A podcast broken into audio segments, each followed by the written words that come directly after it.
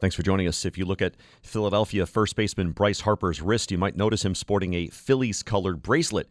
CBS News Philadelphia says brothers Jace and Wyatt Anderson made the red, white, blue, and green rubber band bracelet for Harper earlier this season.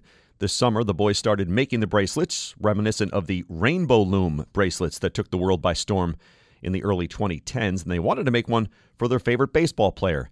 The New Jersey brothers sent the bracelet to Harper in September along with their own autographed baseball cards and a letter wishing him luck. The Anderson family noticed Harper wearing the bracelet later that month. He's continued wearing it this postseason. He's having an excellent postseason, by the way, hitting 385 with four home runs and seven RBI through the first six games. The Phillies, by the way, took a 2 0 series lead on the Diamondbacks last night.